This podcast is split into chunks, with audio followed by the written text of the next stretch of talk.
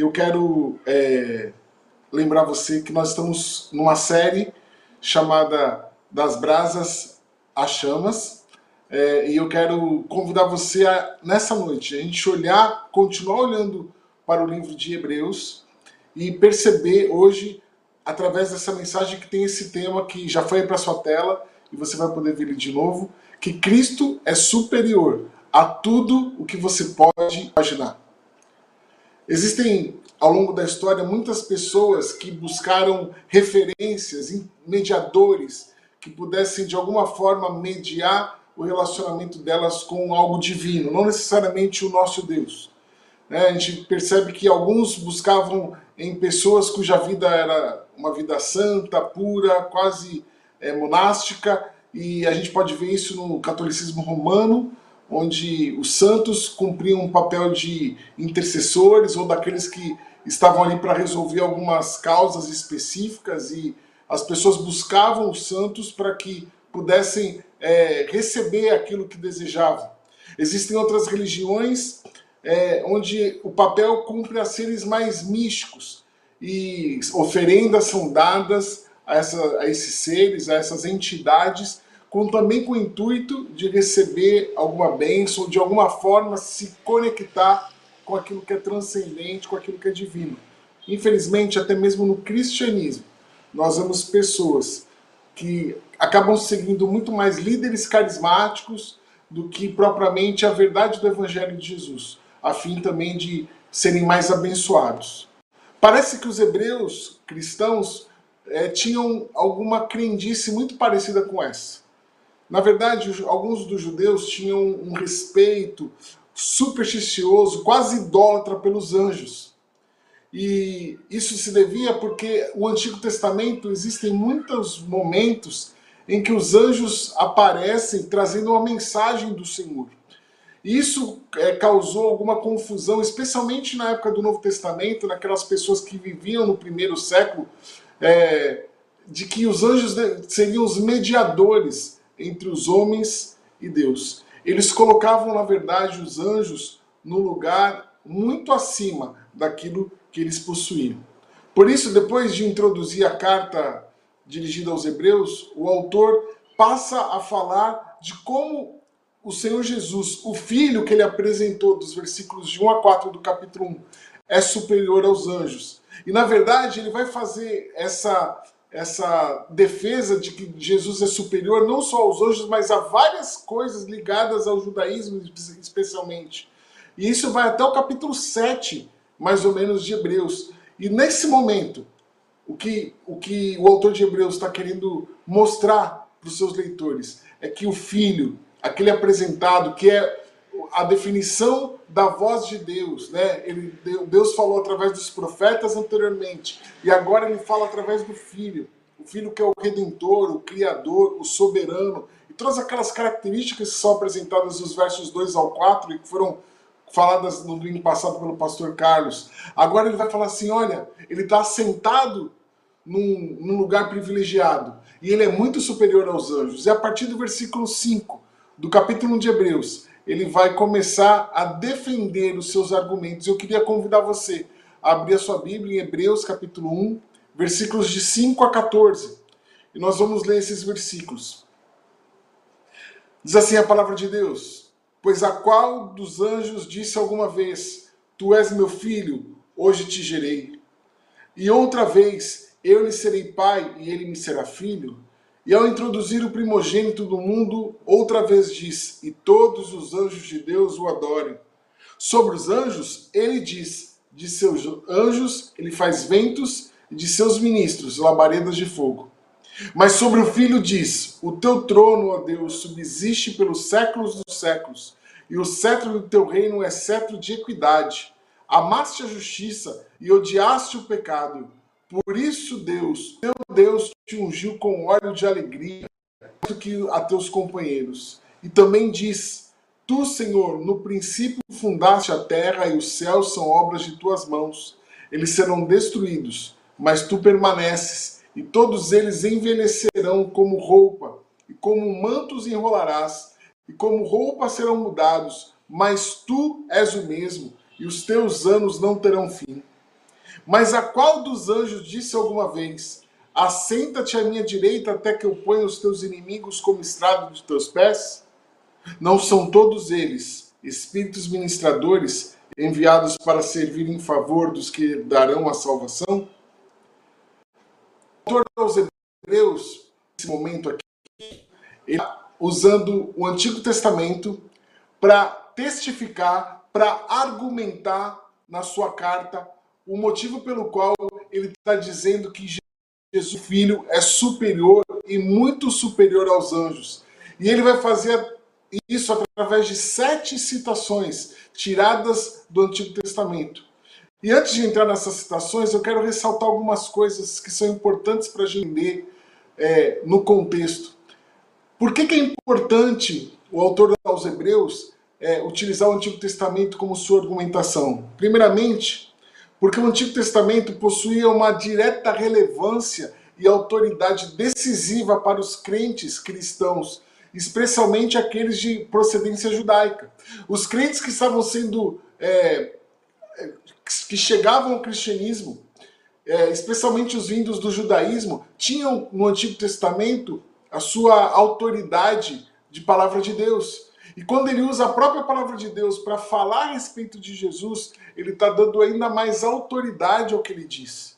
Em segundo lugar, as palavras citadas são atribuídas não aos salmistas, e aos profetas humanos nesse caso, mas diretamente a Deus como seu autor. Se você percebeu a leitura que nós fizemos, o autor de Hebreus fala assim: não, porque Deus disse a respeito do filho, ou Deus disse a respeito dos anjos. E ele cita palavras de salmista, mostrando que aquilo que o salmista escreveu, na verdade, é palavra de Deus. Em terceiro lugar, agora é possível com a revelação final em Cristo Jesus que ele acabou de anunciar nos primeiros versículos, perceber nas palavras do Antigo Testamento um sentido e um significado referentes ao próprio Jesus e que seriam impossíveis de serem observadas naqueles, naquele, naquela época em que os textos foram escritos pra, por aquelas pessoas que leram aquela época. Agora, com a revelação completa em Jesus, era possível fazer as conexões reais dos textos do Antigo Testamento com Jesus. Então vamos às citações que, que o autor de Hebreus faz a respeito do filho. Versículo 5, nós temos duas citações. E a primeira citação se refere ao Salmo 2, versículo 7. Tu és meu filho, eu hoje te gerei.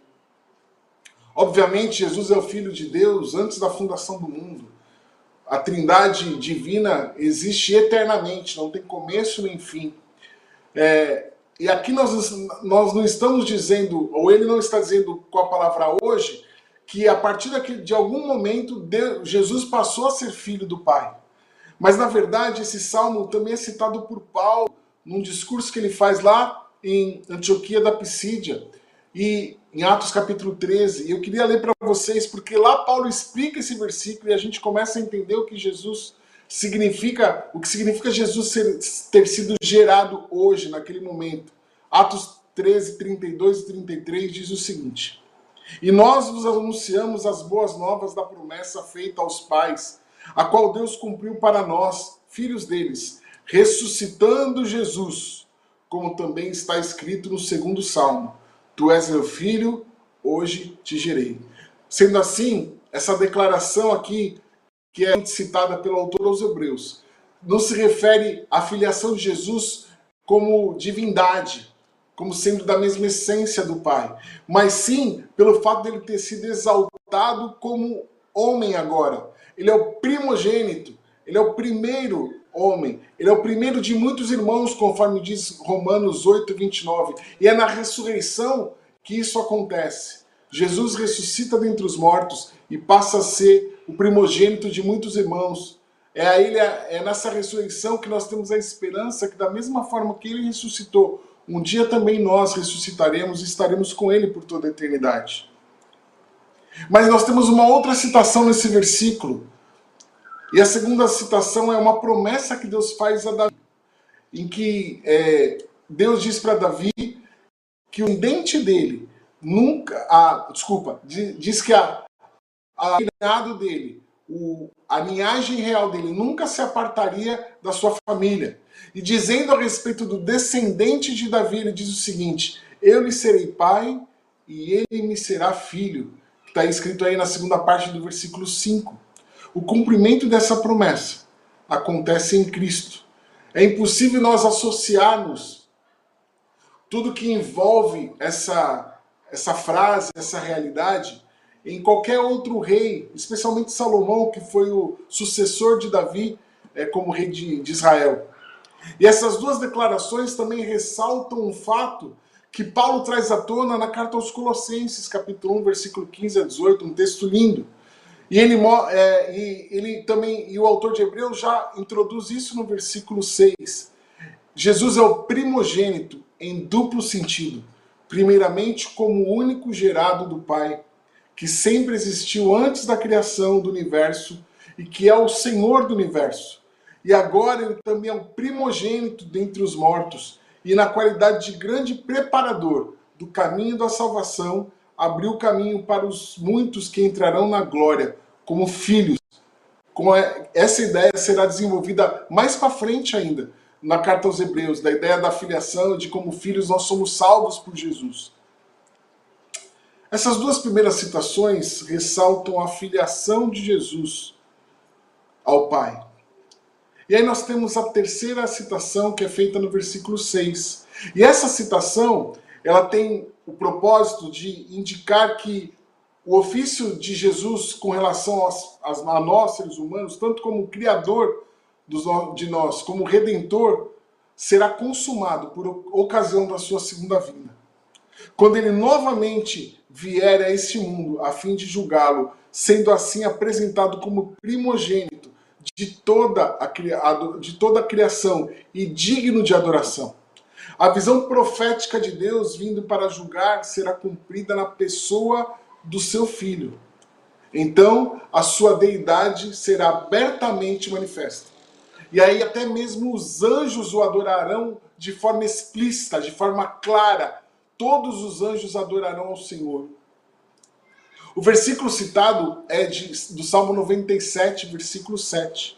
E o próprio Salmo em si tem um tom escatológico, um tom apontando para o final dos tempos, para quando o rei de fato reinará eternamente. E vai lembrar, se você olhar o Salmo 97, versículo 7, você vai perceber onde a palavra, aí na tua Bíblia em Hebreus está escrito anjos, lá vai estar escrito deuses. Mas acontece que todas as citações que o autor de Hebreus usa em Hebreus são tiradas da Septuaginta. O que é a Septuaginta? A Septuaginta é a tradução do Antigo Testamento que foi escrito em hebraico para o grego. E na Septuaginta, onde a palavra está traduzida por deuses no, no, na nossa Bíblia, na Septuaginta a palavra é traduzida por anjos. A palavra que está ali é anjos. E é por isso que a citação de Hebreus difere um pouco da, da citação original lá no hebraico. Mas o que eu quero falar aqui é que essa citação relembra que, diferente dos anjos que não são adorados, o nosso Senhor é, é adorado, é digno de adoração e será adorado eternamente. Inclusive pelos anjos que aqueles irmãos de Hebreus é, tentavam de alguma forma colocar numa posição de adoração, de louvor, de reverência. E aí nós vamos para a quarta citação. Quarta citação essa que se refere aos anjos agora. Diz assim a citação: De seus anjos ele faz ventos, e de seus ministros labaredas de fogo. Diferente do Filho, diferente de Jesus, que tem o domínio sobre toda a criação, os anjos fazem aquilo que Deus quer. Eles não fazem nada por vontade própria. Eles não, eles não têm livre agência, eles não podem fazer aquilo que vem à cabeça. Eles são instrumentos do Pai, instrumentos do próprio Senhor. E por isso não podem ser colocados na condição de mediador entre os homens e Deus. Da mesma forma que Deus criou todas as coisas e que Jesus é representado, especialmente no livro de Colossenses e aqui também em Hebreus, como o Criador das coisas também. Ele as fez servas dele para cumprirem a sua vontade. Então Jesus é superior aos anjos, porque os próprios anjos servem ao Senhor. Na verdade, estão sujeitos ao próprio Filho. Isso fica bem claro na quinta citação que é apresentada no versículo 8, que salienta a realeza celestial do Filho. Diz assim o texto: O teu trono, ó Deus, subsiste pelos séculos dos séculos. Certo reino é o Salmo 45, de onde é tirada essa citação, é um hino de casamento para um rei. E no Antigo Testamento, é, nunca, nem mesmo na coroação de um rei, outras pessoas designam alguém. Justamente é, os, os judeus, os hebreus, os israelitas conhecem a grande distância que separa Deus e pessoas. Sendo assim, é verdade dizer que esse texto não pode se referir a nenhum rei humano, senão ao rei eterno, ao rei que é Deus. É bem verdade que Deus pode acrescentar a determinadas pessoas algo, em sua, algo de sua dignidade divina. Contudo, essa distância entre Deus e os homens jamais será possível de ser medida. Ela é imensa. Jesus como filho, Jesus como alguém que é Deus, Jesus como aquele que é entronizado, ele é, tem uma distância tremenda sobre toda a criação, mesmo sobre os anjos. Ele é muito superior aos anjos. E é isso que o autor está é, argumentando aqui. Ele é o rei que, que faz tudo subsistir através da sua vontade e por causa de sua justiça absoluta, com a qual ele governa e profere as sentenças, foi-lhe dado o cargo de juiz, um juiz que cuida e que julga sobre todas as nações. As qualidades da sua realeza são a justiça, a equidade e o ódio à iniquidade. Qualidades essas que só podem caracterizar um reino que é justo. Ele foi exaltado e ungido como a preeminência. Continuando nos versículos 10 a 12, nós temos a sexta citação. E essa citação é do Salmo 102, versículos 25 a 27. Esse argumento mostra que, em contraste com as coisas criadas, o Filho é o Criador, o soberano, o Senhor imutável. E as palavras do Salmo, do Salmo é, 102 são dirigidas, na verdade, a Jeová, a Yahweh. Aqui, claramente, no Antigo Testamento, a gente, esse termo é só usado ao Deus Todo-Poderoso. E o autor aos Hebreus está usando esse, esse texto a Jesus, ao Filho, colocando ele no mesmo patamar do Deus de Israel. Ele é o próprio Jeová. Nele não haverá nem decadência, nem falecimento. O final do versículo 12 diz assim: Tu, porém, és o mesmo, e os teus anos jamais terão fim. O reinado desse rei, eu e o próprio rei, é de eternidade a eternidade. Esse é o ápice da afirmação do Antigo Testamento, e o autor se apropria disso aqui. Cristo encontra-se no começo da criação e como Senhor imutável também no final de tudo. E é Ele quem redime tudo, e é Ele quem faz tudo ser consumado, e é através dele que todas as coisas da criação, maculadas pelo pecado, serão restauradas. Ele não está nem sujeito a nenhuma troca, nenhuma ordem, nenhuma alteração como os anjos são. Tampouco ele não está sujeito à transitoriedade do céu ou da terra, da sua criação. Finalmente, na sétima citação que aponta para o Salmo 110, versículo 1, ela diz o seguinte: Assenta-te à minha direita, até que eu ponha os teus inimigos como estrado de teus pés. O filho é superior aos anjos, não apenas no fato de ser quem ele é, mas também porque agora ele está fazendo, Deus está agindo por ele e colocou ele como Messias entronizado. A dignidade e o poder que o filho recebeu do pai não são concedidos a nenhum anjo. O Senhor que é interpelado nessa palavra de profecia do Antigo Testamento não é outro, não é outra pessoa, não é outro ser, não é nada que foi criado, é o próprio Senhor Jesus Cristo, o Criador e o soberano sobre todas as coisas. Por nomeação do próprio Deus, ele deverá continuar a ocupar o trono na expectativa de um triunfo completo, em que os seus inimigos serão eliminados de uma vez por todas.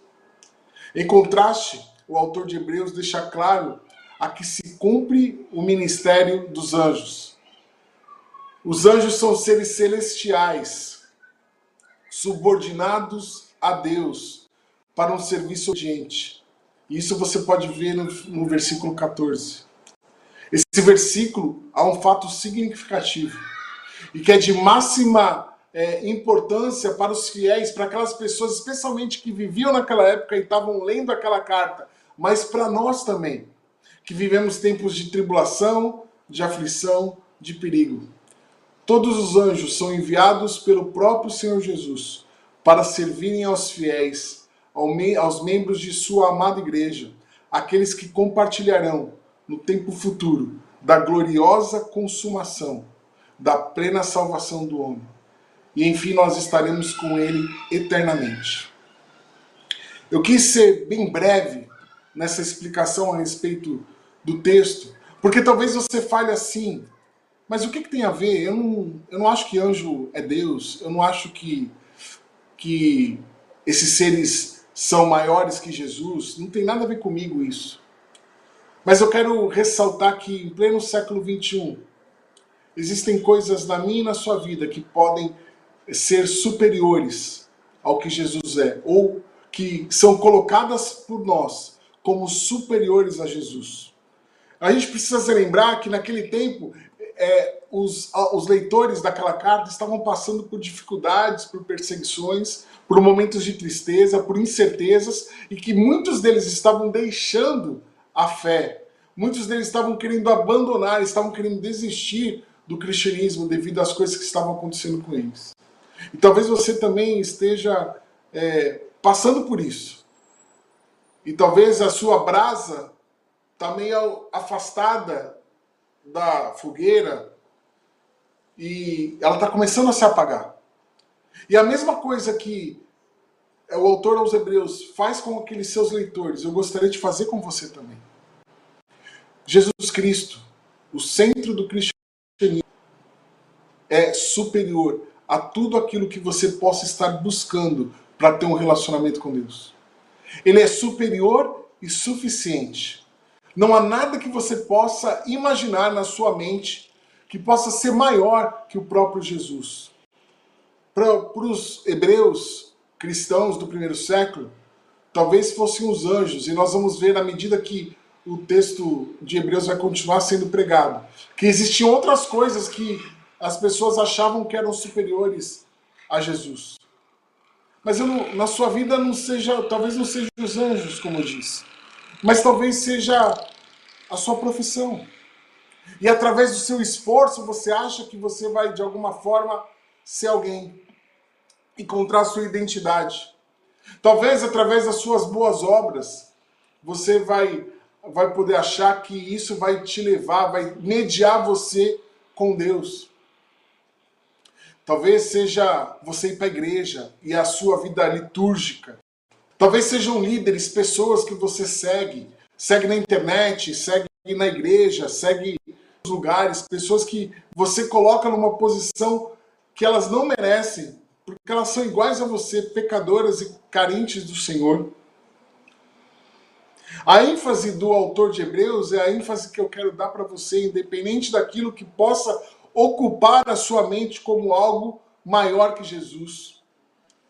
Não há nada maior do que o Cristo ressurreto que possa afirmar a tua fé de uma vez por todas. Ele é superior a tudo que você possa imaginar. Não é o fato de você fazer as suas é, contribuições, não é o fato de você simplesmente ler a Bíblia como obrigação, não é o fato de você ir à igreja regularmente, é Jesus é Jesus que firma a sua fé, muito embora todas essas coisas sejam boas. Mas elas devem ser colocadas no lugar delas.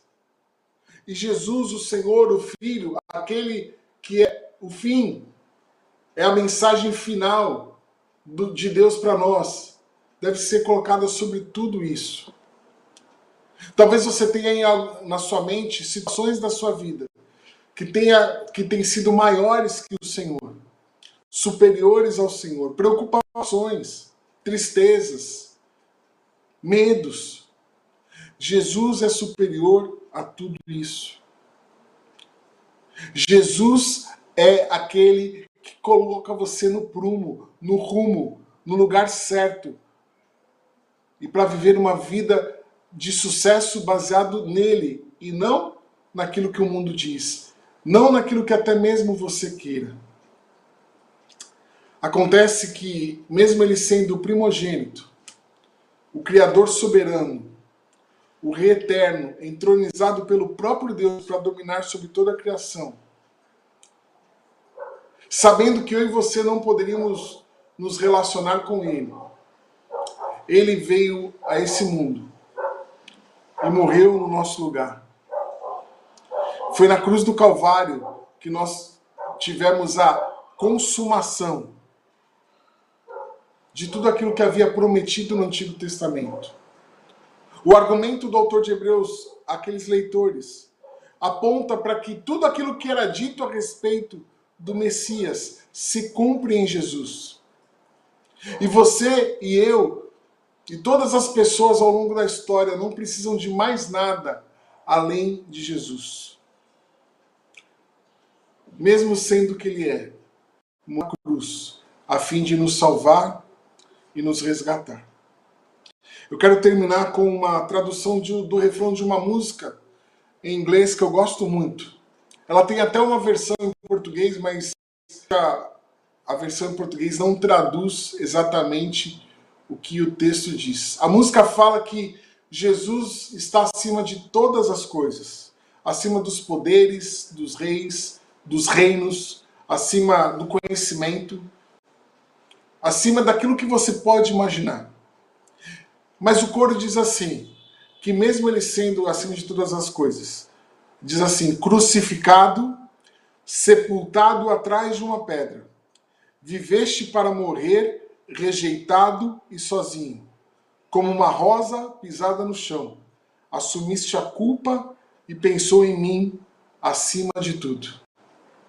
Mesmo o Senhor Jesus sendo acima de tudo e de todos, ele morreu na cruz do Calvário, acima de tudo, por você e por amor a você. Por isso, dependa, confie, que ele é superior e suficiente para manter a sua fé e para trazer fé à sua vida.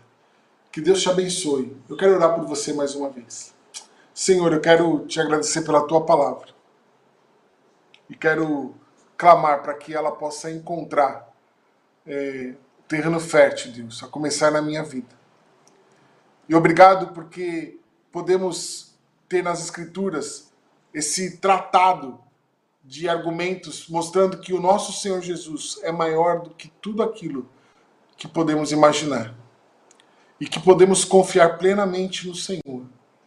E que Ele é tudo o que precisamos para termos um relacionamento verdadeiro, íntimo e pessoal contigo. Muito obrigado por tamanho amor sobre nós. Perdoa os nossos pecados e pelas vezes que queremos colocar outras coisas ou pessoas no lugar de Jesus. Que o Senhor nos ajude a manter o foco para a tua glória em nome de Jesus. Amém.